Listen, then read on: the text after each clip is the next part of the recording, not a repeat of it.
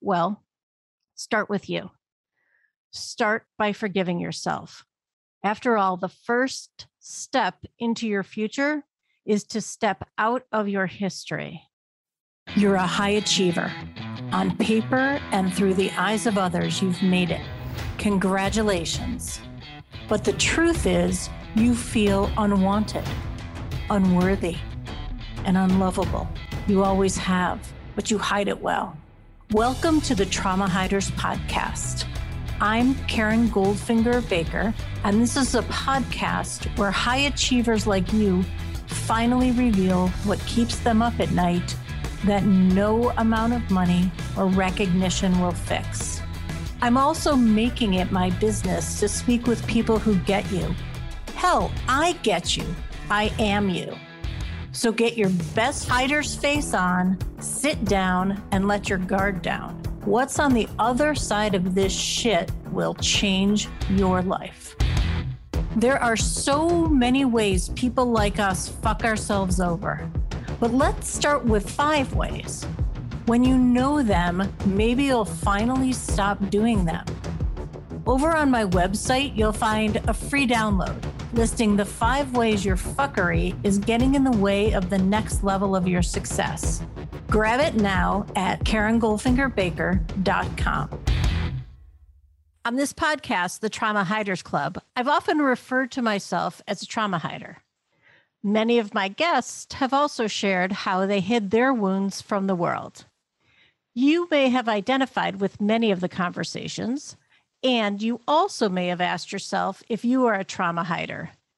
If this is your first time listening, you may wonder if you are a trauma hider. I'm not an expert in you, but I am an expert in me. So here are some of the ways I know best how to be a world class trauma hider. My invitation for you is to listen and look for where you see yourself. You may be a trauma hider if you crave connection and disconnect all over the place. You might be a big personality, have lots of friends, close relationships. And what's below all that is the fear of bringing too much attention to yourself keeping people at arm's length because your inner world is painful, overwhelming, too much. You might be a trauma hider if you don't trust attention from others, because historically, attention has been abusive or unwanted. And you might question what, with your damage, brokenness, unworthiness, why would anyone want to give you attention? You might be a trauma hider if your tolerance for pain and discomfort is high. I mean, it needed to be. And so it still is. You might be a trauma hider if you have limiting beliefs about how life can be different, or you think that life can only be different for other people. You might be a trauma hider if you avoid going to the doctor. When you're sick, you don't go to the doctor or the dentist because you think, eh, I'll be fine, no big deal. You might be a trauma hider if you don't sleep well and you're okay with that. You might be a trauma hider if you seek comfort from food or your relationship with food is a constant struggle for you. You might be incredibly restrictive. You might binge using food to self soothe.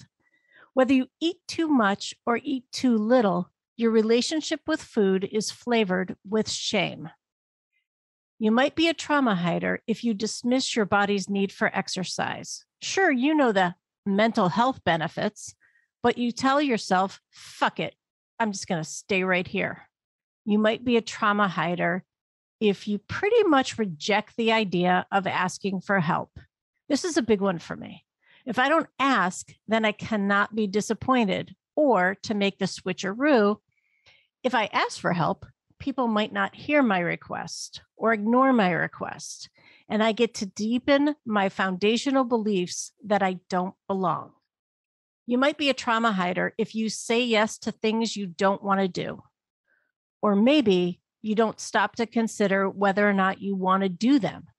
And your people pleasing, your stress response of fawning leads you to automatically saying yes. You have trouble saying no.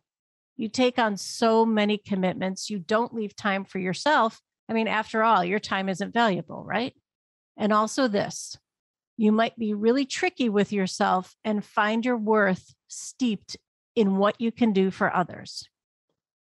You might be a trauma hider if you regularly use alcohol or another substance as a way of relaxing. If the first thing you do each night or even each afternoon is reach for a glass of wine after work or after anything, and you can't get through the day without a Xanax or some other drug, you may be using alcohol or drugs to manage your emotions. If your child's play dates regularly include wine for the moms, you may want to consider a change. So, what to do if you identify with some or all of these signs? Well, start with you. Start by forgiving yourself. After all, the first step into your future is to step out of your history. I encourage you to keep listening to this podcast and please consider finding a trauma informed therapist to help you move forward in a happier, healthier, more fulfilling way. You are worthy of a life where you can thrive, not just survive. You've been listening to the Trauma Hiders Club podcast. For more episodes, head over to my website where you'll find links to resources mentioned and all the ways you can listen on your favorite podcast platform. And if you're ready to fight, discover the rules of Trauma Club. Head over to KarenGoldfingerBaker.com.